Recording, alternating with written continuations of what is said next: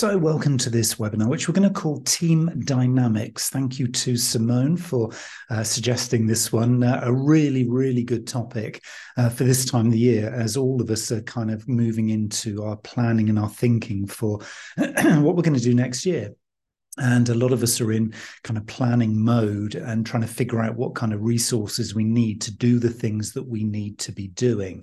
So this is a really pertinent timing. And hopefully um, as we start to explore things like um, preferences of the people we work with uh, their kind of natural preferences and that's going to be a really important one here. Um, but also the skills and the sort of the hierarchies within the organization, um, the kind of skills that the people around us have, um, the kind of purpose really that we have in terms of actually coming together as teams and as uh, individuals uh, to serve uh, the particular uh, goals and objectives that we have. Um, also, things like now very, very relevant inclusion and diversity. Uh, and those things are very, very different as we'll explore. So, there's some things in here which are kind of subtle but very, very important to get the dynamics of your team right. So, if you are um, looking to be managing uh, a project team. Maybe uh, you're given responsibility for doing uh, a particular campaign or product launch or some kind of initiative, then all of this applies. Um, as you become more and more senior in the roles um, that you have, um, all of this applies. Uh, if you're looking to be part of a team and you're contributing to somebody else's team, all of this applies. So there's going to be some things in here that we can touch on that will be you know very much for you if you're leading a team um, as you start to kind of understand how the team works around you but also if you're a team member. It's very very important to know that when you're a team member you are a super important part of that team and you can help to guide it. So even though technically your title might not be team owner or project manager you can start to play a very very significant part uh, in this process. And that's a really important way of thinking of this um, because as we start to build the importance of team dynamics in all the things that we do we realize it's actually it's gr- just great two-way communication. So what we're looking at here is how humans interact some of the things that and the little subtle things that you can spot to find out how people would prefer to interact with you.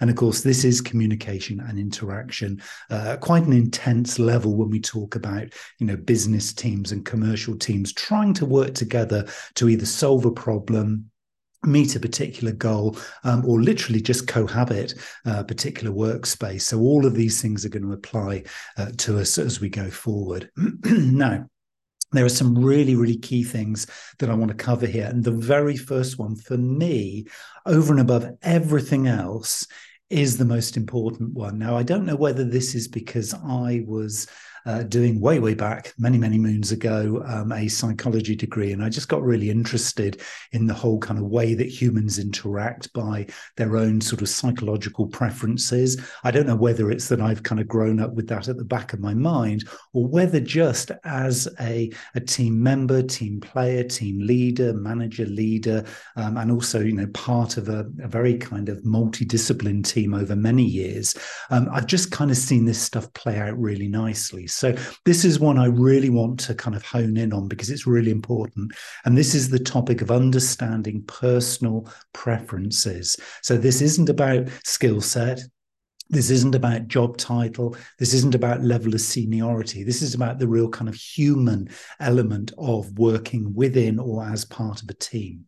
Now, the role of preference is really important because this will impact fundamentally on how you and others will communicate. Uh, it's going to impact on your work styles um, and the kind of sort of way to set up a team to get the best impact and the best um, effect. And when things don't go quite so well, because we've all been part of teams that have been a little bit of a bumpy ride or have gone, you know, fundamentally wrong, this is a great way of starting to explore how to resolve conflict. Because every team, we're human, every team, even the teams who, you know, are made up of best buddies who get on really well, at times will fall out. There will be conflict. It is just human nature. So we've got a couple of tools um, that you can go away and explore um, after this. Um, one that's very, very popular is something called DISC, D-I-S-C.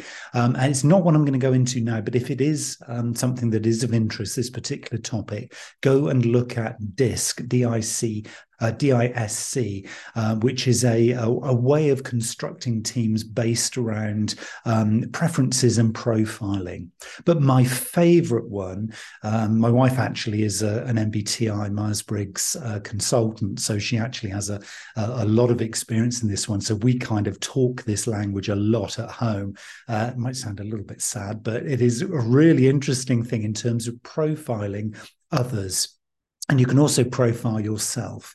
Um, so the MBTI, and again, you can do some research on this, and I can share with you some uh, some links, um, and I, will share those at the end if if that's of interest. Where you know I've actually got a video of um, Sonia actually uh, profiling me.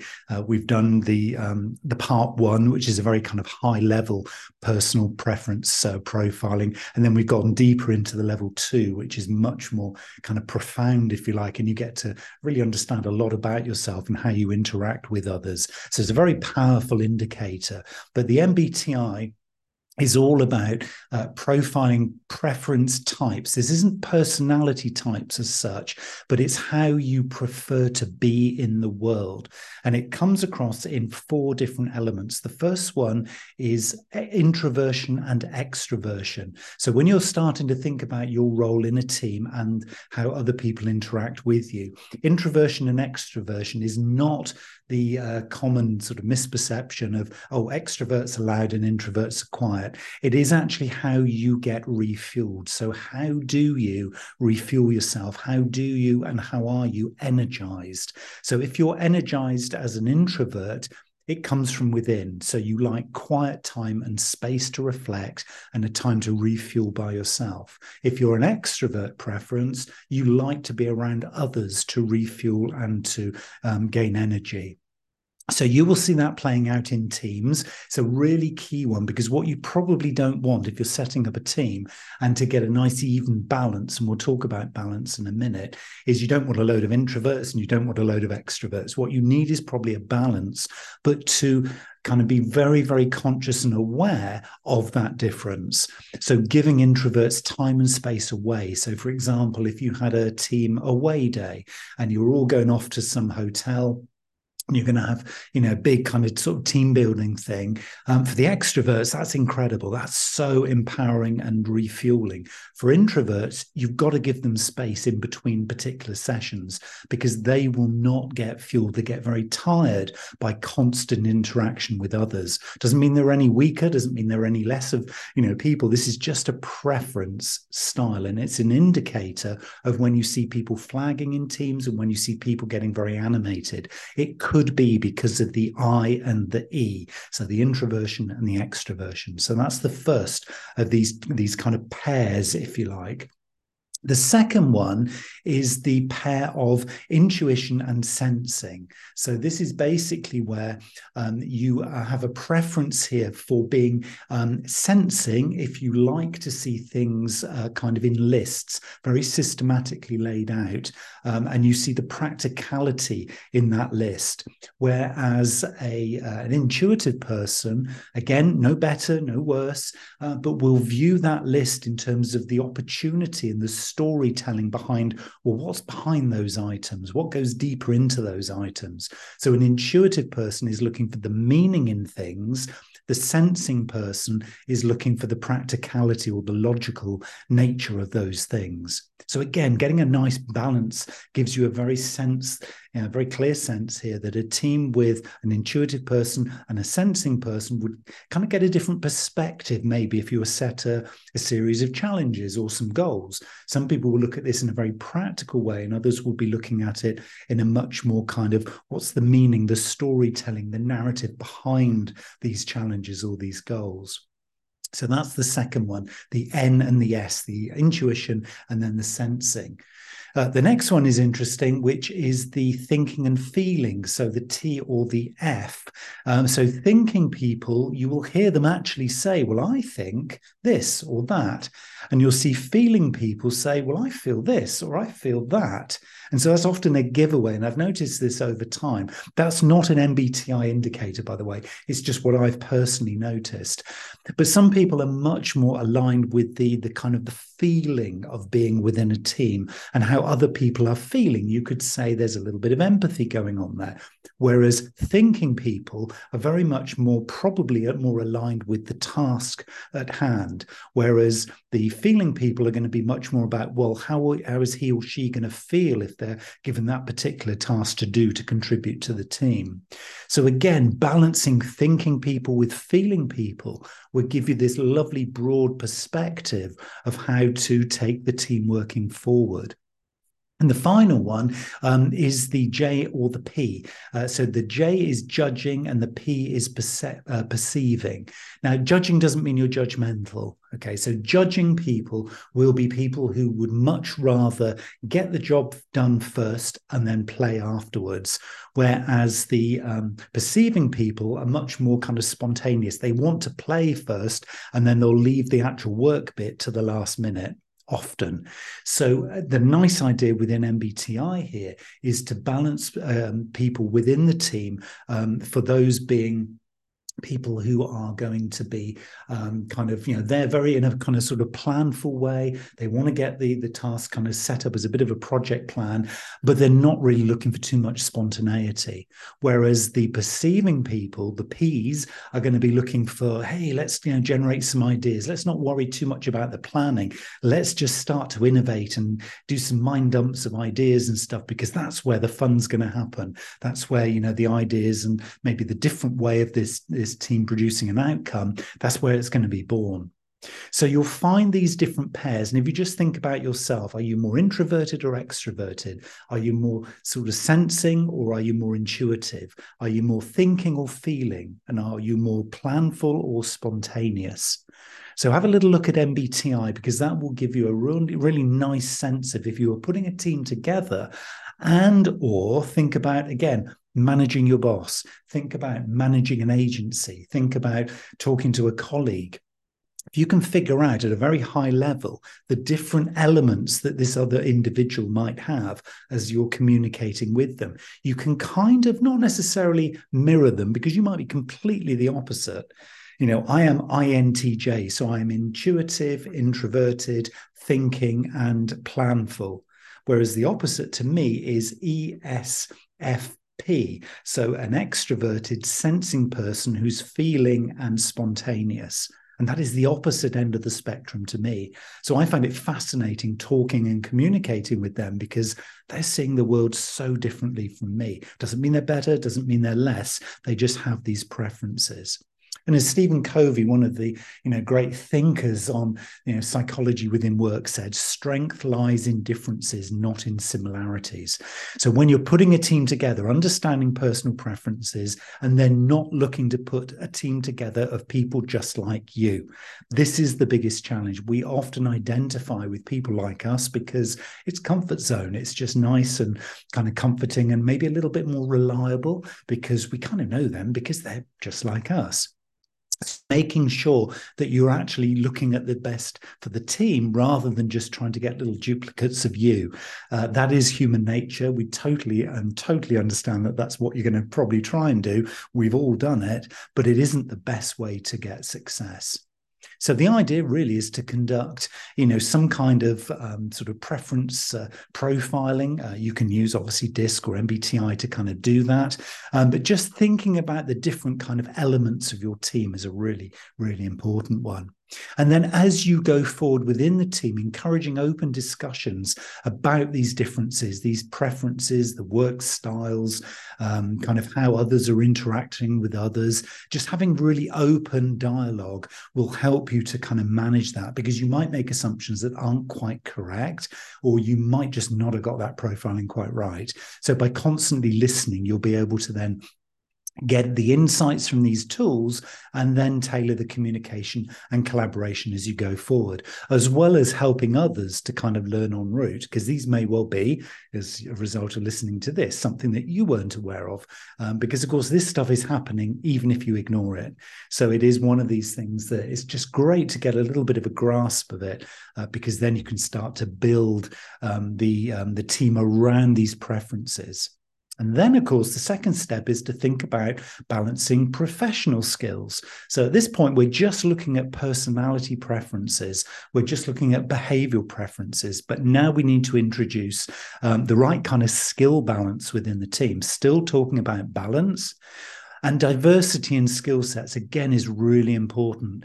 Um, this is where it's a really good idea to try and infill some of the stuff that maybe you and others aren't quite so strong with. So if you're not particularly creative, particularly analytical, particularly strategic, or not a great delivery completer of projects, then infill those gaps or those weaknesses by people, by putting people into your team who are really good at that stuff. And there will be a load of different um, tools and uh, sort of platforms that you can use. Um, you know, LinkedIn skills assessments.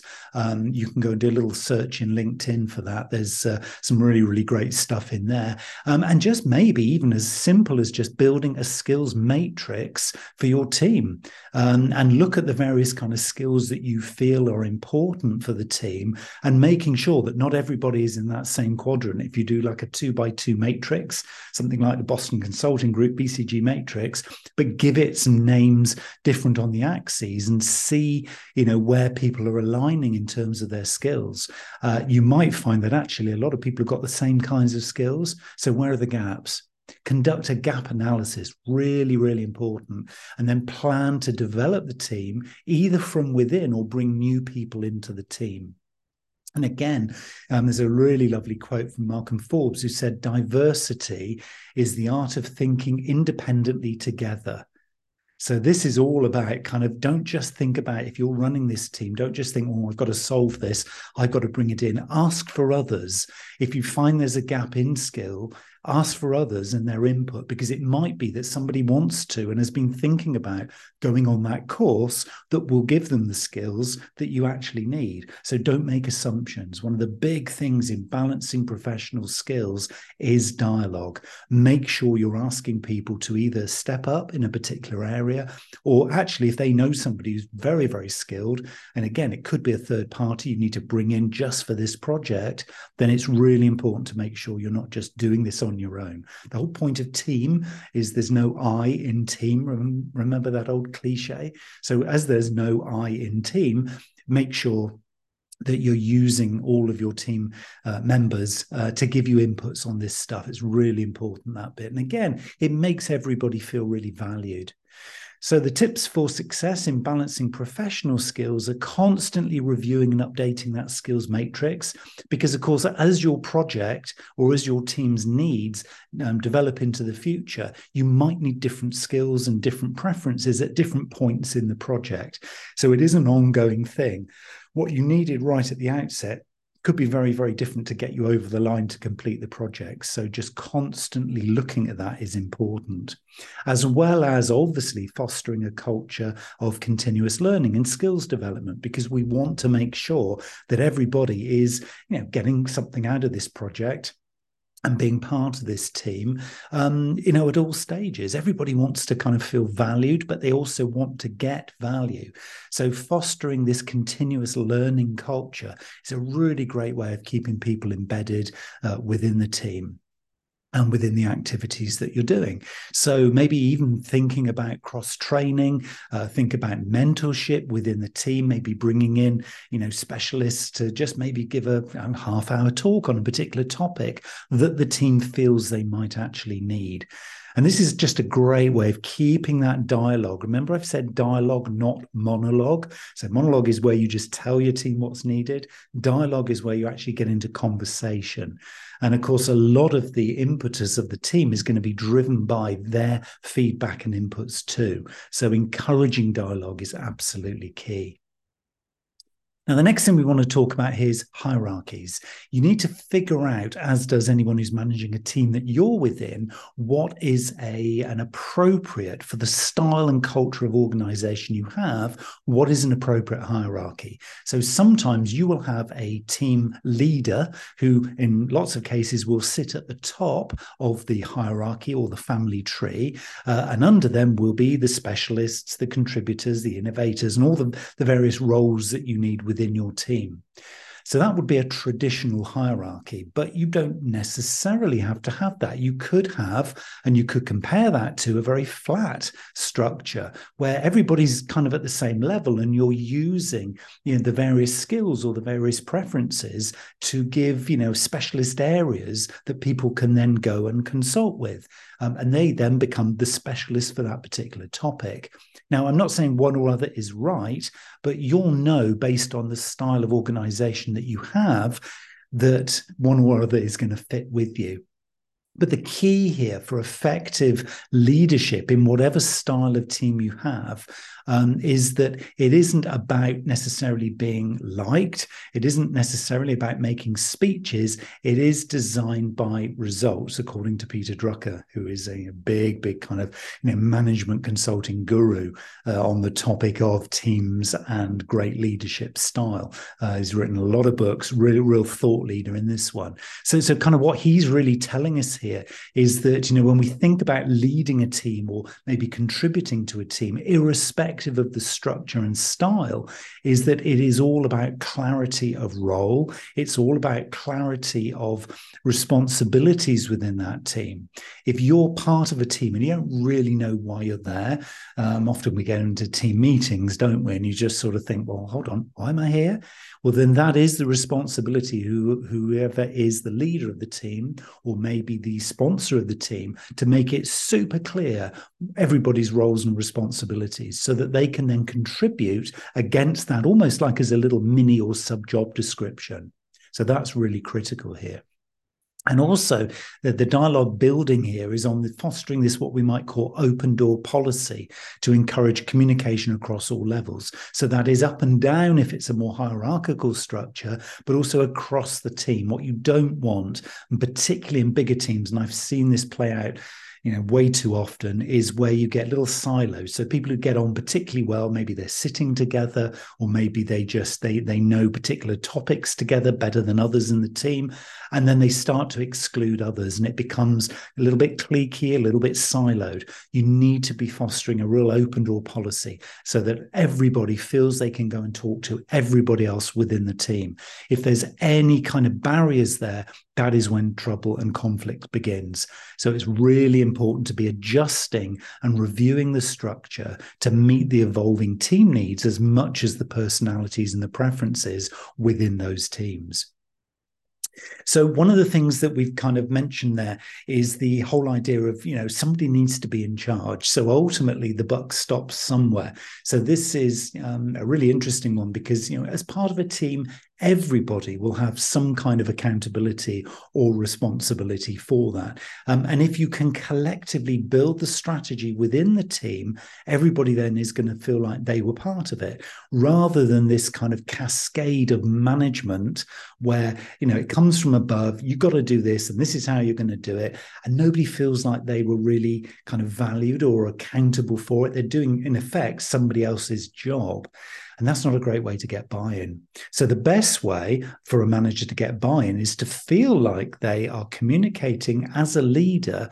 In other words, honoring and giving real kind of respect to people's you know inputs and contributions. So those could be the specialist skills the people in the team have got and allow themselves to be managed by those people led by those people. I always use the the analogy of actually flying an aircraft. Really the manager shouldn't be the one flying the aircraft. That should be members of the team the manager should be either sat back in uh, in sort of economy class and waiting to be served or should be the person who is kind of you know allowing the the flight to happen. And they're just there if needed um, to be called upon to make maybe an executive decision or something like that. But give the accountability and the responsibility to the people flying the aircraft i.e the team members And if you can do that and keep your manager informed with regular updates and insights, you know, being proactive, providing solutions, not just raising problems or challenges, then the manager then can start to have that holistic view and then start to take responsibility for reporting how the flight is going. So I'm using that flight analogy because I think for most people it's quite a simple, straightforward one because you kind of get the plane has to continue flying. So therefore, this thing is not going to stop, but actually it's just being done in a slightly different way. So the captain of the flight hands over the responsibility for flying the actual aircraft to others in the team, but then is there if something is needed in terms of support. And so it's a very different way of viewing this and different way of thinking about it, but it's very important. The most successful teams are the ones who really give out responsibility and accountability and allow the team to report back to, in effect, manage the manager.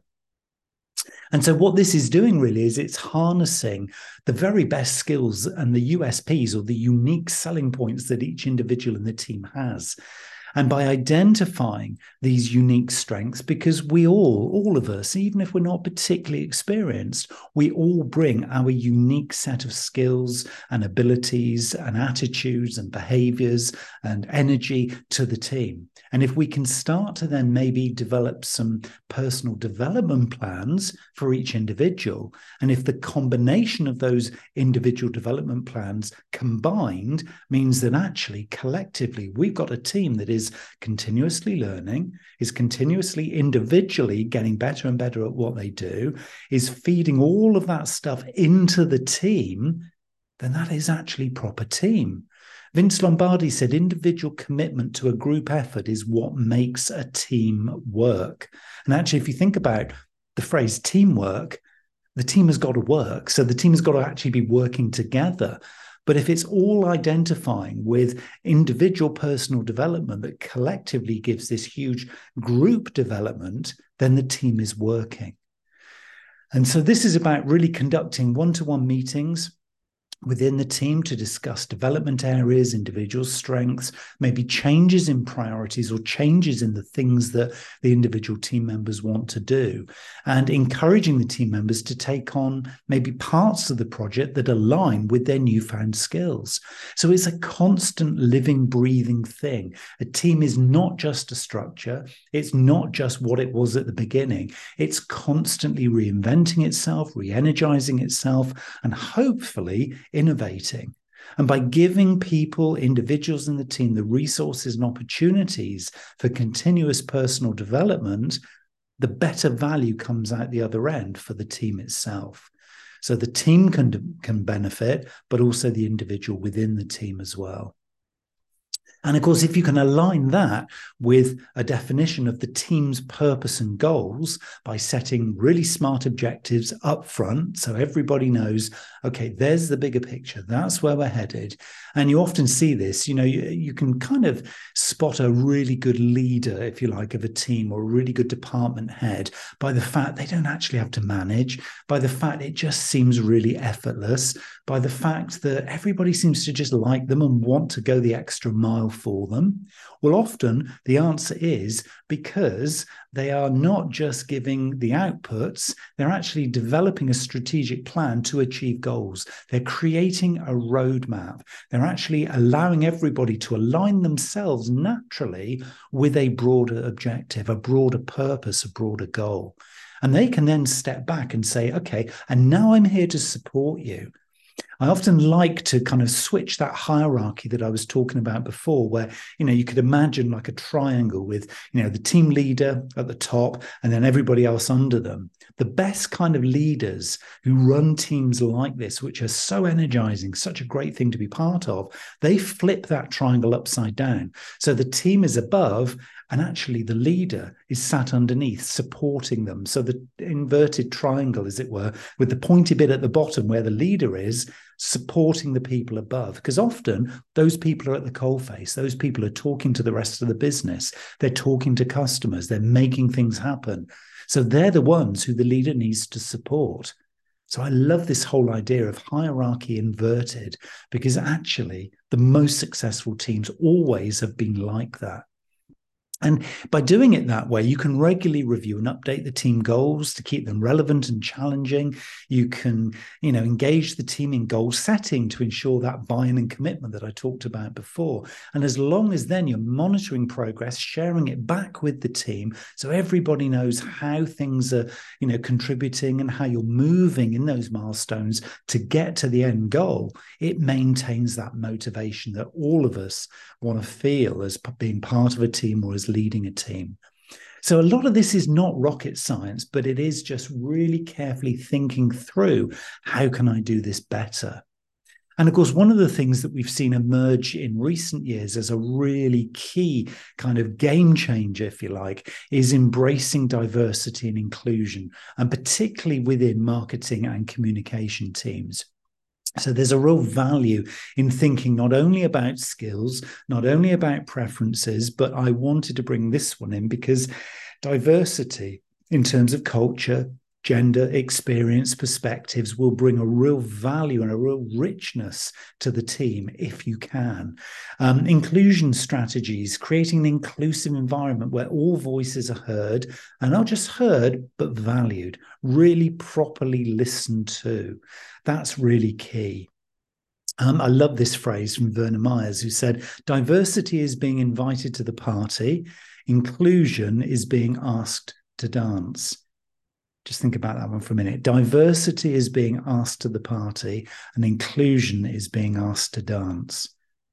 That's really interesting, isn't it? I mean, the, the, tips for success on this one are actively, proactively recruiting and promoting diverse talent within the team. I mean, that goes without saying, and it is something that is, you know, very much at the heart of, you know, current onboarding and recruitment. Um, but then beyond that, regularly conducting diversity and inclusion training for all team members. So everybody not just behaves properly, but gets real value from diverse team membership and inclusion and actively asking others to dance within the team and really trying to get those voices heard and valued so you can get you know a real kind of safe if you like open dialogue that encourages because it truly values diverse perspectives because if you only have one flavor of every perspective, you're only ever going to get one flavor of outcome. And that might not be the most valuable outcome you could think of. And of course, if you do this, you may not need the final point here, which is conflict resolution. And this is a big, big key one because, as I said right at the start, one of the things that you'll undoubtedly get at some point in this journey will be some kind of conflict.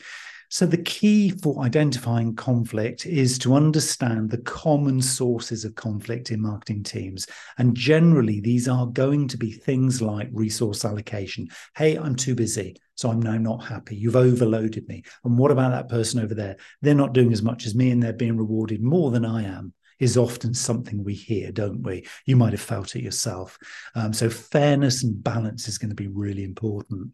Um, creative differences often a bit of a thing within marketing and communications where you know i don't believe in that i don't like that or your boss says well actually i don't like the color of that well it's irrelevant because we've done this for the customer but then, of course, the conflict starts because, well, I'm the person who's signing it off. So you'll do as I say. And then the conflict begins.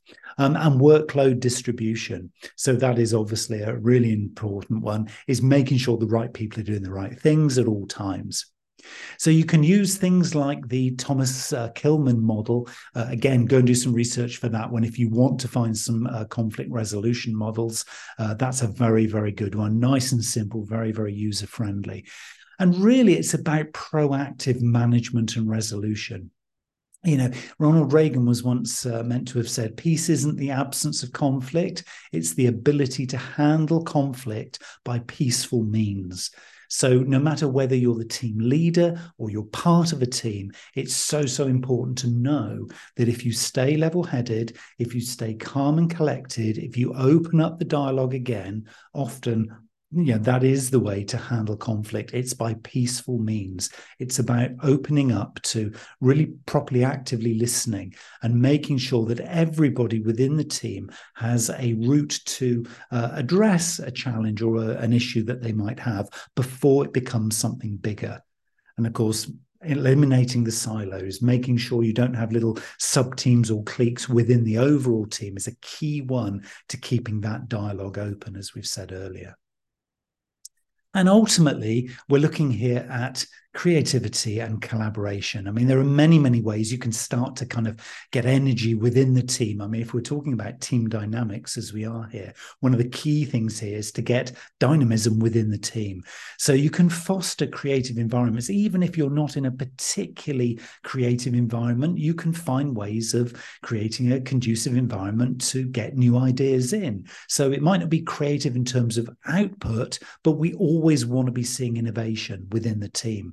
Um, you might want to introduce simple tools like mind mapping. Um, you could use things like the Scamper technique, loads of different um, ideas for um, you know doing mind mapping and getting ideas out onto the table. Not every idea is at the highest value. Not every idea is going to be taken on, but just allowing people to be able to share ideas and get them onto the chart is really, really important.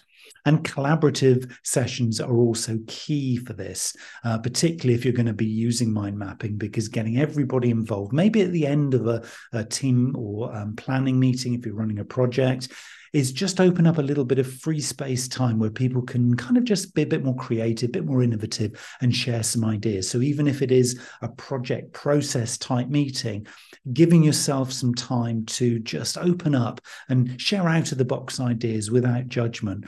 Um, encouraging a little bit of risk taking. I mean your team might be you know super planful and everything but just a little bit of spontaneity might open up a new way of considering something that could save resource might do something a little bit faster could be just a little bit more efficient. So in every environment there's an opportunity to become a little bit more collaborative a little bit more creative in the broadest sense of the word and of course, the final, final thing is about using technology. We're all currently grasping or grappling with uh, things like AI, et cetera, et cetera, to kind of really help our team's productivity, uh, create content, and all of those kinds of things. So there are many, many ways that you can actually leverage technology to increase the efficiency within your team. You probably have already got some technology within there, um, but making sure you've got the right technology to enhance team communication communication, collaboration, and project management. Those are the real key areas here. You know, so for efficiency, maybe even simple tools like Slack to help with communication. Um, you can use things like Asana for project management. And if you need to just simply organize tasks into an order uh, and keep on top of them with everybody's um, having visibility to it, then things like Trello can be a very simple tool to do that. But the key is to keep up to date with tech trends. If you stay updated with the very latest marketing technologies and trends, you'll always know if there's something coming that might be even better than what you're using today. Okay, so um, Sean Gerety said um, that the uh, technology you use impresses no one. The experience you create with it is everything. So you can decide back office, we're talking a lot of back office stuff here. You can decide what suits you. Customer never needs to know. People outside your team don't necessarily need to know. But choosing technologies that are appropriate to the size of your team, how complex it is, and the workflow, even if it is just a simple Google shared drive, you know, that might be enough um, but something that is this collaborative central area that you regularly review and update is really, really important. And making sure that you know you listen to others if there's anything uh, that somebody comes along with and says, "Hey, could we try this one out?" Because I think it might be a little bit better for where our team has got to now. That is going to be important and you know really essential for making sure your team can you know, be its most efficient, be its most collaborative, and communicate in the best best way going forward. So, the final leave behinds I want to kind of uh, leave you thinking about here is that if you're thinking of being a better team member or running a team into the future, and you're doing this as part of your planning right now, is embrace and leverage diversity. That is going to be a real game changer for you if you haven't really thought about that. And just think about those different perspectives that you're going to be able to harness.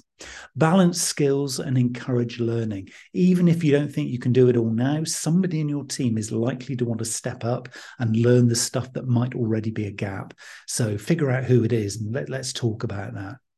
Prioritize communication and conflict resolution. Remember, the open door is key here. Um, prioritize communication, keeping everybody updated at all times. Everybody should have the very latest version of everything so that they all know and can speak with confidence they're working from the latest status that your team is working to. So it just keeps everybody up to date. And of course, you can do that by harnessing appropriate technologies so that you've all got the right stuff in the palm of your hand at all times. And then ultimately setting clear goals aligned with individual strengths. So everybody feels that they are in the right place, providing the most possible value they can, and that they are continuously contributing more and more, better and better more and more effective as your team kind of dynamics go forward and improve, but also then as the individual inputs to that team improve at the same time. So, really, what you're looking for here is a win, win, win. And ultimately, that's kind of really where you need to get to as you're thinking about team dynamics. So I hope that's been useful for you, whether or not you are a team leader or you're going to be running some projects coming up, or whether you're a team participant and you're thinking, actually, I need to manage my manager better. And there's a few little ideas in there. But actually, if it is just purely about understanding how others' preferences can impact on communication with you as you're working in collaboration, then that is also a good place to start. And I hope you found that useful as well. So good luck with your team dynamics, and uh, yeah, I wish you every successful planning what you're doing uh, over the coming 12 months.